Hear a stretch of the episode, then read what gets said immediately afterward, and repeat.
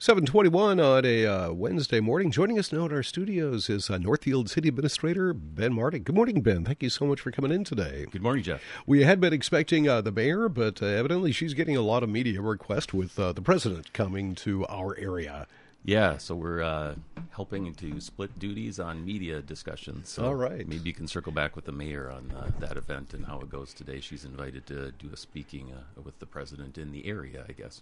Well, uh, you know, a, a subject of probably a lot more importance to a lot of people here in town is going right next door to us, uh, the Archer. We've had a uh, building that has been uh, a building site that's been you know, basically vacant for three years since the Archer House uh, burned down, and that was 2020, wasn't it? If memory serves. Yeah, I think it's, it's been a long time. years. Boy, time flies. Yeah, and it has, uh, and the reason is because of the, the historic nature of it. It's not something you can just throw another building at uh, or on that site. It's got to go through some uh, some channels, and there's a lot of planning and a lot of uh, you know they've got the insurance thing settled. I'm glad that's not a problem I've had to deal with for the last three years. I just have to deal with a vacant lot next door, uh, but tonight, coming up tonight, is a uh, kind of the final real big hurdle. There's two hurdles left to get over, and they should be addressed within about the next week or so, I believe. Uh, tonight it's the HPC. Tell us about that. Yeah, the Heritage Preservation Commission, a group of uh, local Northfielders who are appointed by the City Council, many of them having actually expertise in kind of design, construction. People who has kind of historical experience. We have architects on the board. We have lay people that maybe have different lived experiences. And they've been spending a lot of time. The process has been very thorough. Manawa LLC, who is the develop proposed developers, actually exceeded the standards on it as it relates to review processes. So they've been before them multiple times. They've actually made revisions based on feedback from the Heritage Preservation Commission and the public before they even submitted their application. But tonight is the official first official review of their formal application that's going before them. And again, as you said, Jeff, because it's in our local historic district, it's got this designation. We need to get a certificate of appropriateness by this board, who's the decision making body, before it can go forward to say it meets the standards of the city of Northfield's or, uh, laws, the state government, and the federal guidelines related to that. So it's a formal term for this COA, as they call it, to get this historic approval permit basically it's indicating that, it, that to get this it has to be compatible based on professional established standards of a historic district. And until it's granted a building permit can't be issued for it. So it's really a, a key uh, step in the process.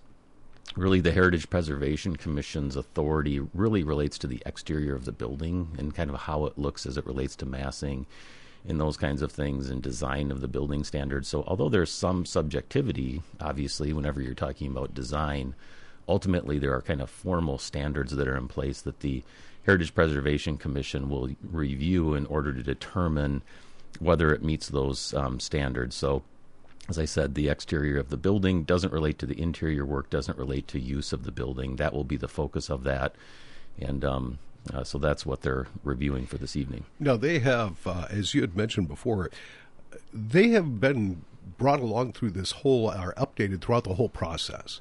Correct. It's uh, they have uh, the uh, builders Manawa have been uh, in contact and, and presented the, their ideas and such to the Heritage, Heritage Preservation Commission, the HPC. So is is there anything left but just a stamp of approval on this, or are there still some issues that they want to make sure are done?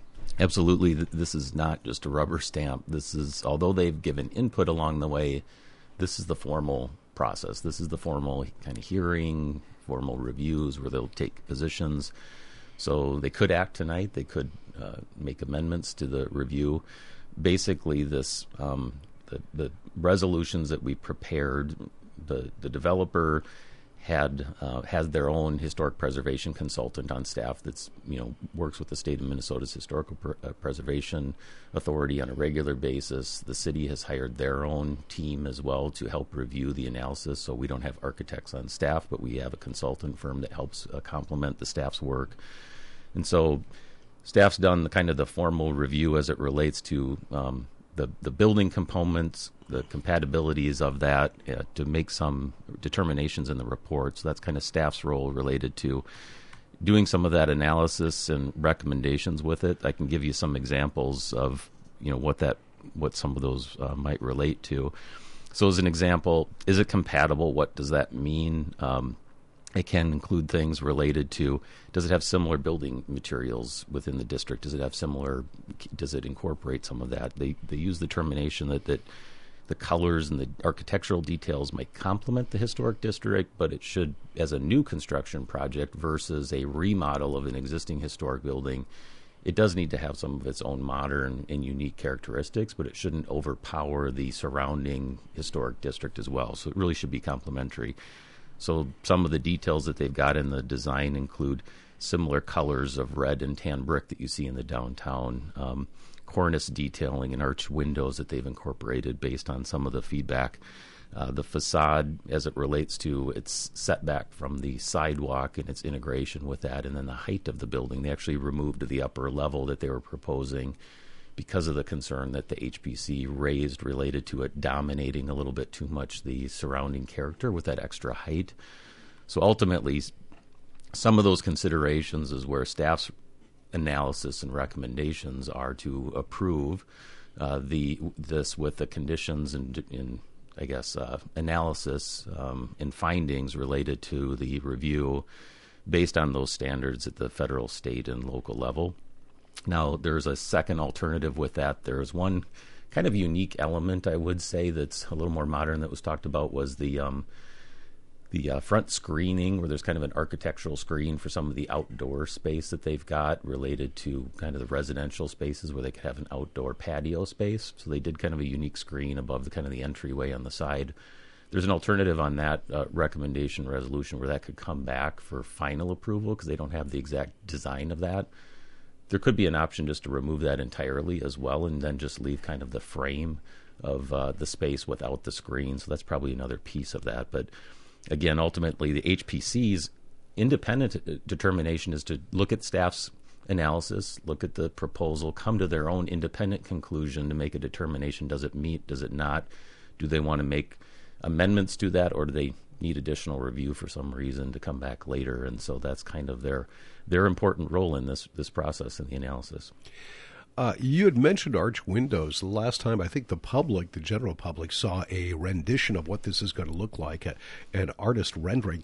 Um, it was about two months ago, and the, the, I don't recall arched windows uh, on there at the time. Is that is the change? Is what we saw a couple of months ago going to be the same uh, as uh, they're going to uh, the, that they'll uh, vote on tonight on whether to approve or not? Has it changed at all? Yeah, last um, last month they did do some brought back a few options. So their um, alternative plan does have that design uh, feature incorporated with that. So it's a it's a slight modification, some slight modifications that they made with that, so it does include uh, that within their application materials. So they incorporated some arches with that. Is that uh, available at the HPC uh, packet for tonight? Do you know? yeah. So if you go to the city's web page, uh, homepage, and then we have a calendar kind of at the bottom with our board and commission meetings, and they'll have a direct link within that to get into all those materials and we can get that to put it right on your own page if you'd like to, Jeff. We would like to do that. Yeah, yeah, we can work with Rich to help get that done for you. So if your Sounds listeners good. want to go directly there too. Um, I would say too that um, w- the public is able to make their own comment too. So there's an open comment period uh, as well. So if people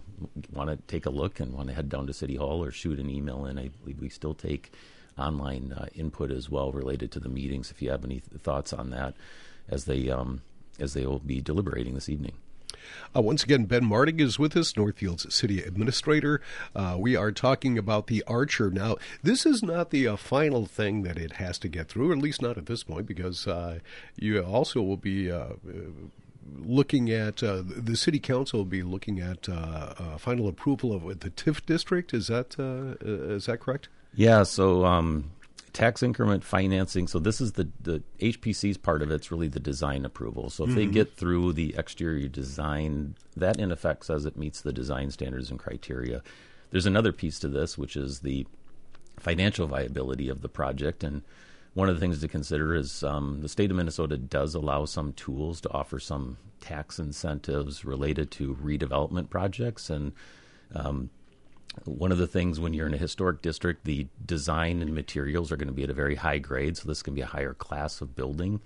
And uh, also, there's cost to tear down the building and redevelop it with that as well. And so, those add additional cost, uh, you know, on market conditions. So, is the project still feasible financially with some of these extra design considerations versus, say, other parts of town on South Highway 3 or something like that? There's much less regulation and standards related to some of our building design criteria. So, the state allows cities to have a very specific tool called tax increment financing, where basically on the new building, if it was determined that it met eligible improvements to um, cost, I guess, related to the project to say, but for uh, the special assistance, the project wouldn't happen. The city council can allow um, some assistance to basically reduce the tax burden on the new taxable value of the building that would be put up. So they'll continue to they if they were to receive that assistance, they'd continue to pay the same taxes they're paying today, but they'd and they'd actually pay in the new taxes uh, on the on the new building, but then potentially then they get a, a, discount in effect of that new value related to that. So the the property um, is an incentive for quality development in these zoning districts for redevelopment costs for impacted. It does not impact how they pay their taxes. It simply uses the original market value in calculating the taxes due, not the increased value of the property post investment. So um, that would be a consideration that would come later. The, the city doesn't at that stage really get into the design criteria because we're really reviewing that at this point with the Heritage Preservation Commission. Uh, but we'll be going through a financial review. So next week we'll be having a public hearing scheduled with the City Council to establish the tax increment financing district. The the basically saying, yep, this is an eligible area. It's a commercial mixed use building, which meets our land use codes, and this is a redevelopment project, so it would qualify for TIF, and we're open to reviewing it. And then at the end of November, we're tentatively scheduled for a development agreement that would lay out all the detailed conditions and whether the city council would authorize this incentive related to market development for that. So they're requesting in their application about a 26 year uh, TIF note um, where um, that over that time period, the estimated taxable value that would be incentivized would be over $2 million related to that. And uh, considering that we actually work with a financial firm to review all their financial uh, pro forma, they call it, basically a financial analysis of the cost of construction, the cash flow of the rents and receivables coming in. They compare it to what they're seeing across the state in other areas to say, is that a reasonable number? Is it not? And then they say, would this project be bankable without it? And is there is there capital private investment reasonable? And if not, does and if it is, is the city's piece an important part to make this project feasible or not?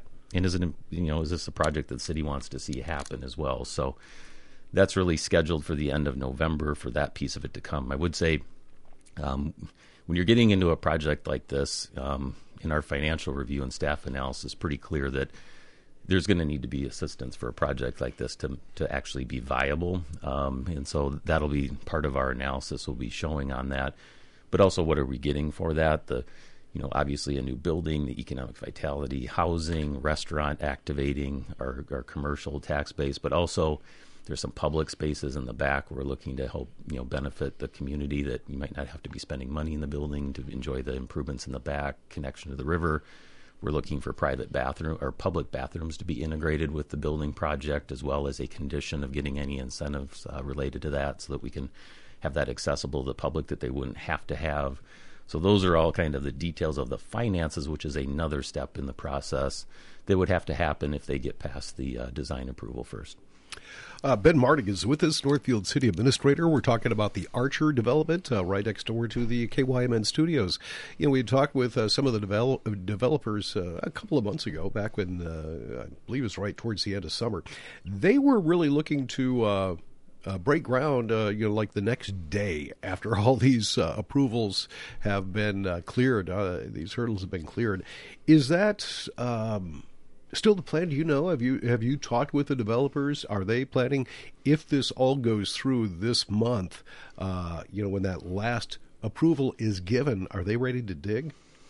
That's a question I can't answer. That's okay. a good question. I do know that they are certainly eager, and I think that although you know winter is starting to settle in in Minnesota, they can sometimes it can cost more, but they can do certain dirt work and start footings and foundations and site preparation pretty late into the winter, and sometimes it even includes things like heating the ground or insulating it ahead of time to allow for that. I think that's a question we'll have to circle back with Jeff to get Mm-hmm. an answer on. Is that still reasonable based on these uh, approval processes that are still coming forward? And is it, I guess, reasonable to as- as- assume, not not really assume, but I, if they do get uh, those last couple of approvals, uh, will the process be done then? Will they be free to start uh, digging if they so choose?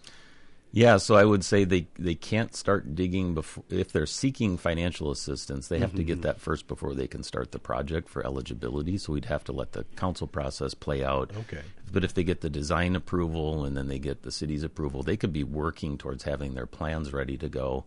And sometimes we even do things on a building permit uh, standpoint where you don't have to have the full construction design project done and submitted in order to get preliminary site work to start or footings and foundation. And our building, our professional building official helps analyze that and then determine whether or not they're comfortable with authorizing a phased um, construction pl- while they're reviewing the final uh, plans in, in detail. So that does happen, and in Minnesota, um, construction can happen year round. It's just a matter of cost, and it can just be a raised cost of, of doing business, I guess, if they're on a tight timeline. Yeah.